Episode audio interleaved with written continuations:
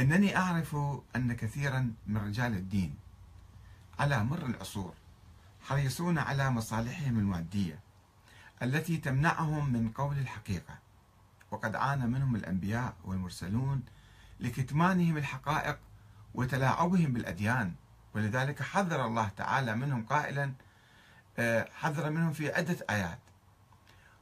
فويل للذين يكتبون الكتاب بأيديهم ثم يقولون هذا من عند الله.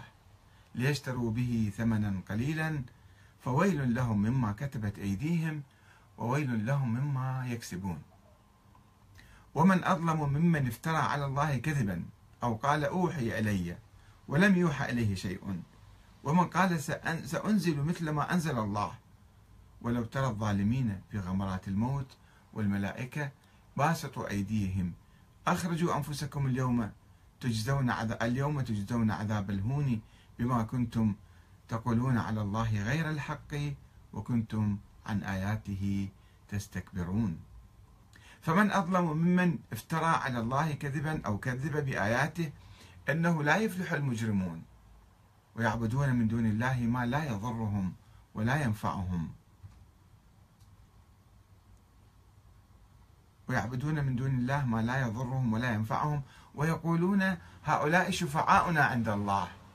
قل أتنبئون الله بما لا يعلم في السماوات ولا في الأرض؟ سبحانه وتعالى عما يشركون. هؤلاء قوم اتخذوا من دونه آلهة لولا يأتون عليهم بسلطان بين. فمن أظلم ممن افترى على الله كذبا؟ آية أخرى. فمن أظلم ممن افترى على الله كذبا ليضل الناس بغير علم. إن الله لا يهدي القوم الظالمين. فمن أظلم ممن افترى على الله كذبا أو كذب بآياته أولئك ينالهم نصيبهم من الكتاب. حتى إذا جاءتهم رسلنا يتوفونهم. قالوا أين ما كنتم تدعون من دون الله؟ قالوا ضلوا عنا وشهدوا على أنفسهم أنهم كانوا كافرين.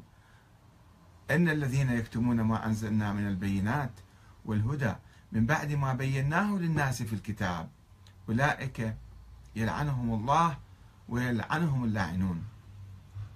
إن الذين يكتمون ما أنزل الله من الكتاب ويشترون به ثمنا قليلا أولئك ما يأكلون في بطونهم إلا النار ولا يكلمهم الله يوم القيامة ولا يزكيهم ولهم عذاب أليم. صدق الله العلي العظيم.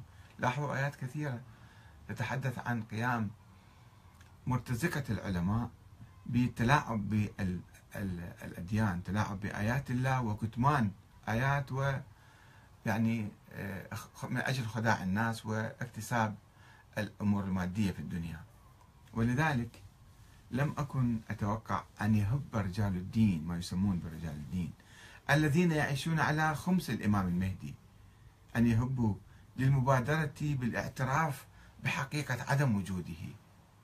ولملمة سفرة صاحب الزمان كما يسمونها التي يأكلون عليها. ولكني في الحقيقة لم أكن أتوقع أن يأتي ردهم متهافتا وضعيفا إلى هذه الدرجة وعنيفا إلى هذه الدرجة. وهو, وهو ما يعبر عن ارتباكهم وخوفهم من افتضاح أمرهم وانهيار أساطيرهم. إن محور موضوع كتابي